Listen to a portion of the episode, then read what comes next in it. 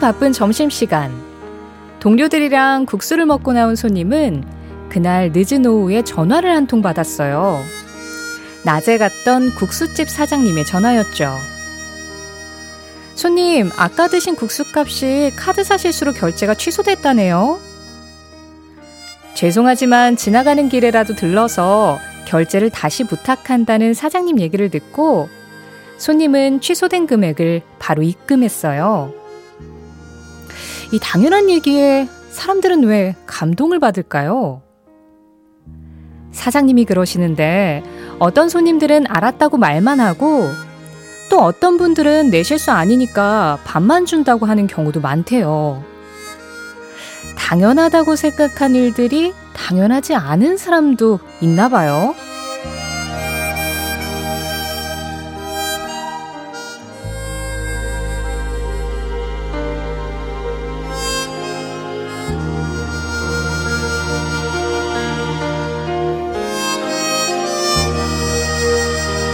부드러운 표정이나 입에 발린 약속. 이런 것들은 얼마든지 얻을 수 있지만 진실한 사람은 찾을 수 없어요. 그래서 우리 사이는 더 진실해야 해요. 사랑보다 진실을 찾기 어렵다.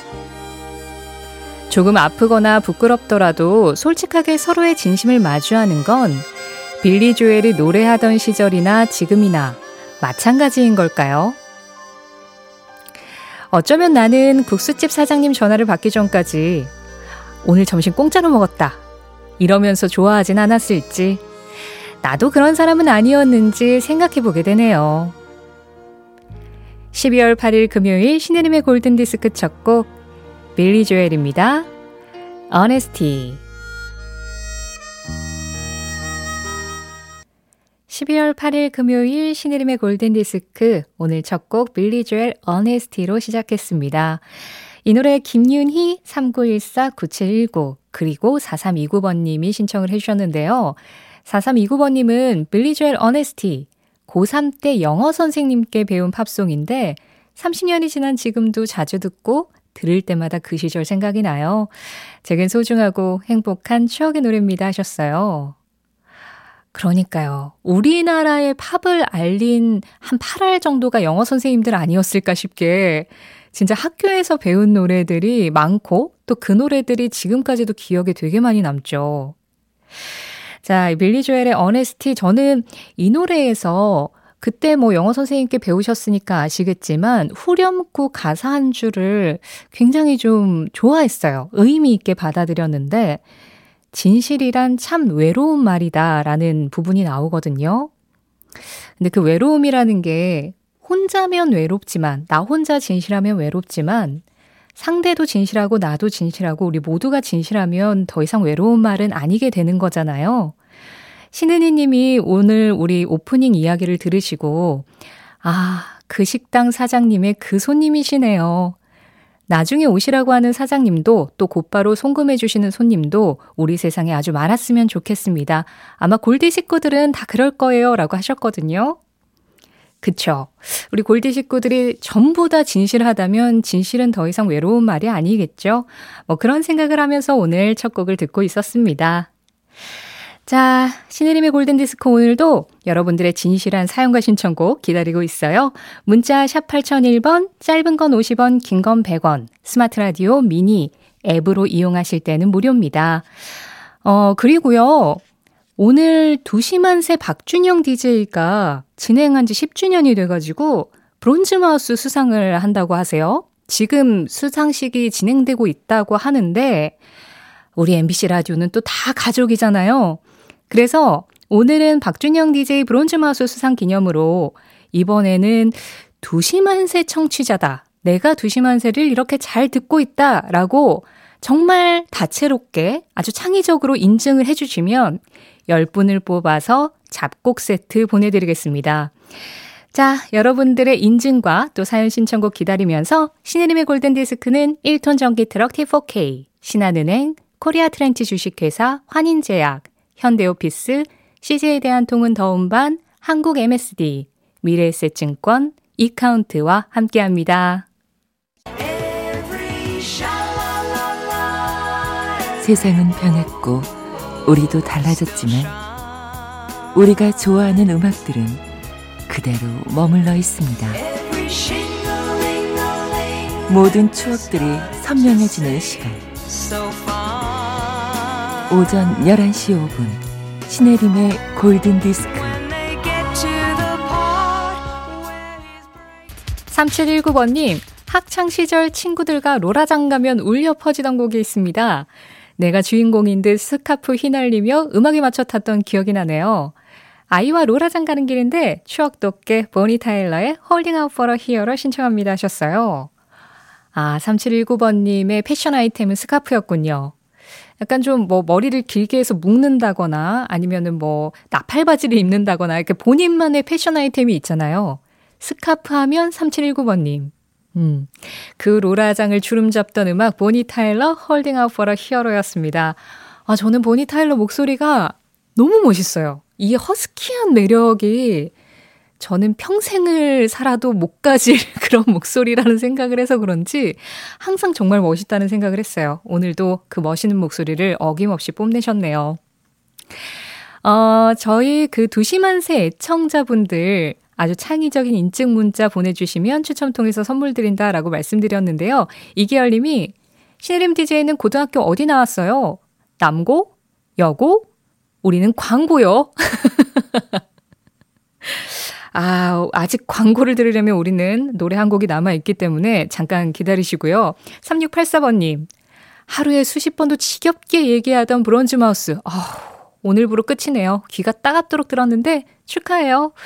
오늘은 두만을 쉬어야 되나 하셨는데, 아니, 쉬지 마세요. 오늘 분명히 아마 박준영 DJ가 여러분들을 위한 수상 소감을 아주 길게 또 준비를 하시지 않았을까, 그런 생각 듭니다. 4208번님은 박준영 씨 스스로 소지섭 닮았다고 해서 청취자들의 비난을 받고 있으며 진행 중 말이 너무 많아 쥐디깨매라는 비난 문자가 쇄도하고 있습니다. 저 두만 청취자 맞죠? 최기승님은 허당 매력이 넘쳐나는 박준영 DJ님 브론즈 수상 축하합니다. 이제 본부장님 보여도 안 숨어도 될 듯 하셨는데, 아, 이제는 골든마우스로 또 달려가시지 않을까요? 문자 보내시, 문자 보내주신 분들 추첨 통해서 10분께 잡곡 세트 보내드리겠고요. 우리는 이 노래를 듣죠. 연말이 되니까 확실히 이렇게 수상 소식도 많이 들리고 기분 좋네요. 더 좀비스입니다. Time of the Seasons. 추억의 팝송에 접속하는 시간 신혜림의 골든 디스크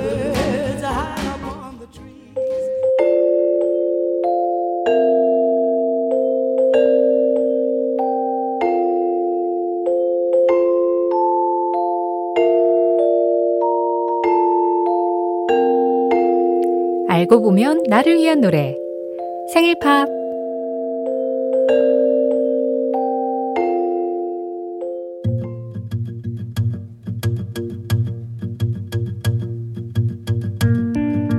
하정국 씨는 며칠 전에 태어나서 처음으로 요리라는 걸 해보셨대요.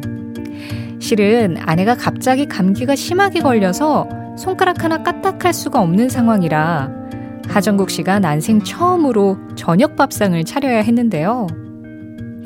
딴에는 아내가 목이 아프니까 잘 넘길 수 있게 계란찜을 해야겠다.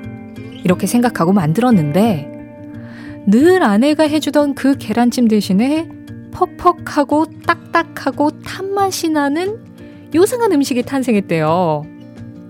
거기다가 분명 아내가 해줬던 그 그림을 떠올리면서 이것저것 넣었는데 누가 계란찜에 고춧가루를 이렇게 퍽퍽 넣어. 이런 아내의 얘기에 자존감이 바닥으로 떨어지셨다는군요. 그래서 이제부터라도 요리를 좀 배워야 되는 건가 생각하신다네요.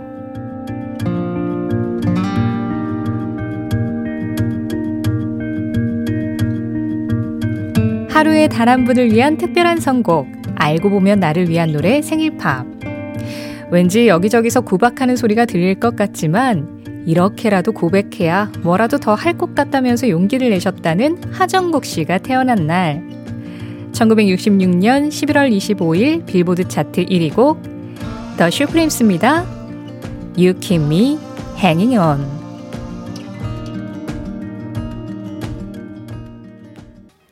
하정국 씨의 생일 팝 1966년 11월 25일 빌보드 차트 1위 곡 The Supremes의 You Keep Me Hanging On 들으셨습니다.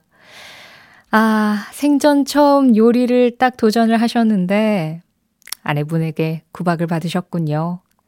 네, 뭐 저는 정국 씨가 그 계란찜에 도전하셨다는 것 자체에 굉장히 큰 점수를 드립니다. 저 지난번에 말씀드렸잖아요. 계란말이 딱딱해졌었다고. 근데 계란찜은 아예 시도도 못 해봤어요.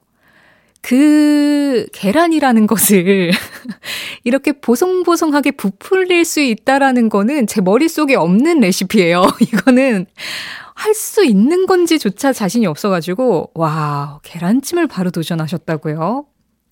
근데 아내분이 말은 이렇게 하셨어도 그 하정욱 님이 굉장히 좀 애를 쓰셨다. 그 마음은 잘 받아들이셨겠죠? 아니, 제가 최근에 그 계란찜을 할 수 있는 용기, 근데 계란을 풀어가지고 그냥 전자레인지에 돌리면 바로 계란찜이 되는 그런 용기가 있대요. 그래서 제가 최근에 그걸 주문을 했어요. 근데 아직 집에 안 왔거든요. 제가 그걸 한번 해보고 전자레인지에서 계란찜이 잘 되는지 나중에 알려드리겠습니다. 하정국님, 그런 그 뭔가 도구 추천드릴게요.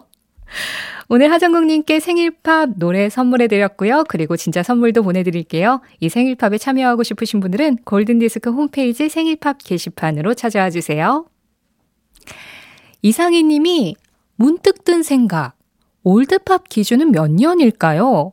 골든디스크를 듣고 있는 어린 청취자들도 분명히 있을 텐데, 그들에겐 브리트니 스피어스 노래도 올드팝이려나요? 그럴 수 있죠. 브리트니 스피어스가 99년도 데뷔를 했으니까 벌써 24년 전이에요. 그럴 수 있는데 또 사실 아까 전에 우리 이제 골든디스크 시작할 때 방송국 견학으로 대학생 몇몇이 와가지고 저 오프닝 하는 걸 보고 가셨거든요. 그런데 그분들이 빌리 조엘을 알고 또 좋아하신대요. 그러니까 지금 대학생들한테 빌리 조엘은 사실 되게 오래 전에 활동을 했었던 그런 뮤지션일 텐데도 뭐 지금 동시대에 또 좋아한다고 하니까 올드팝 기준이 참 어렵긴 한데 저는 그렇게 생각합니다.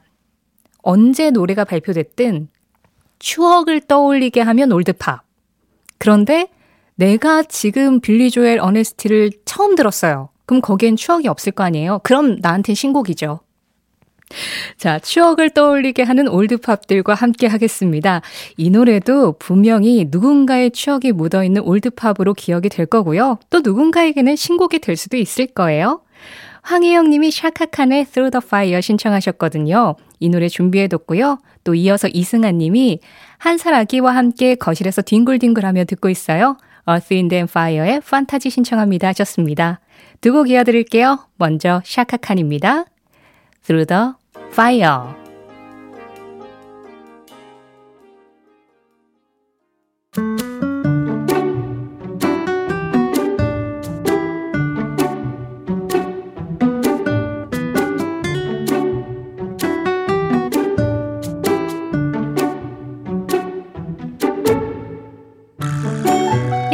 1049번님이 보내주신 저스트팝 사행시로 시작하는 코너입니다. 저, 저는 김승진 팬이라 스, 스잔 좋아했는데 제 친구는 박혜성의 경아를 좋아했어요. 트, 트러블이 종종 있었지만 팝, 팝송만큼은 취향이 같아서 한글로 받아 적으면서 화해했었죠. 1049번님과 친구를 화해시켰던 그 음악, 오늘도 여기 있을걸요? 골든디스크 자켓 신혜림의 선택, 저스트 팝.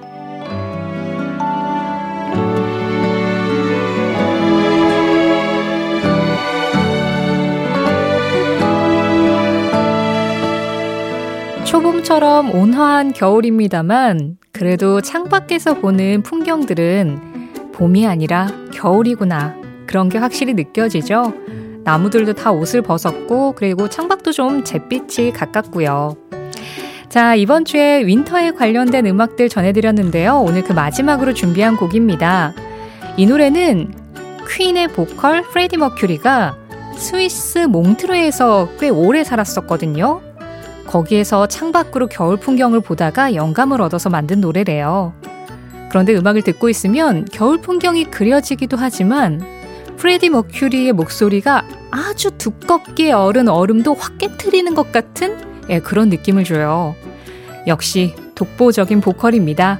오늘 준비한 노래 퀸의 A Winter's Tale 이 노래 드릴게요.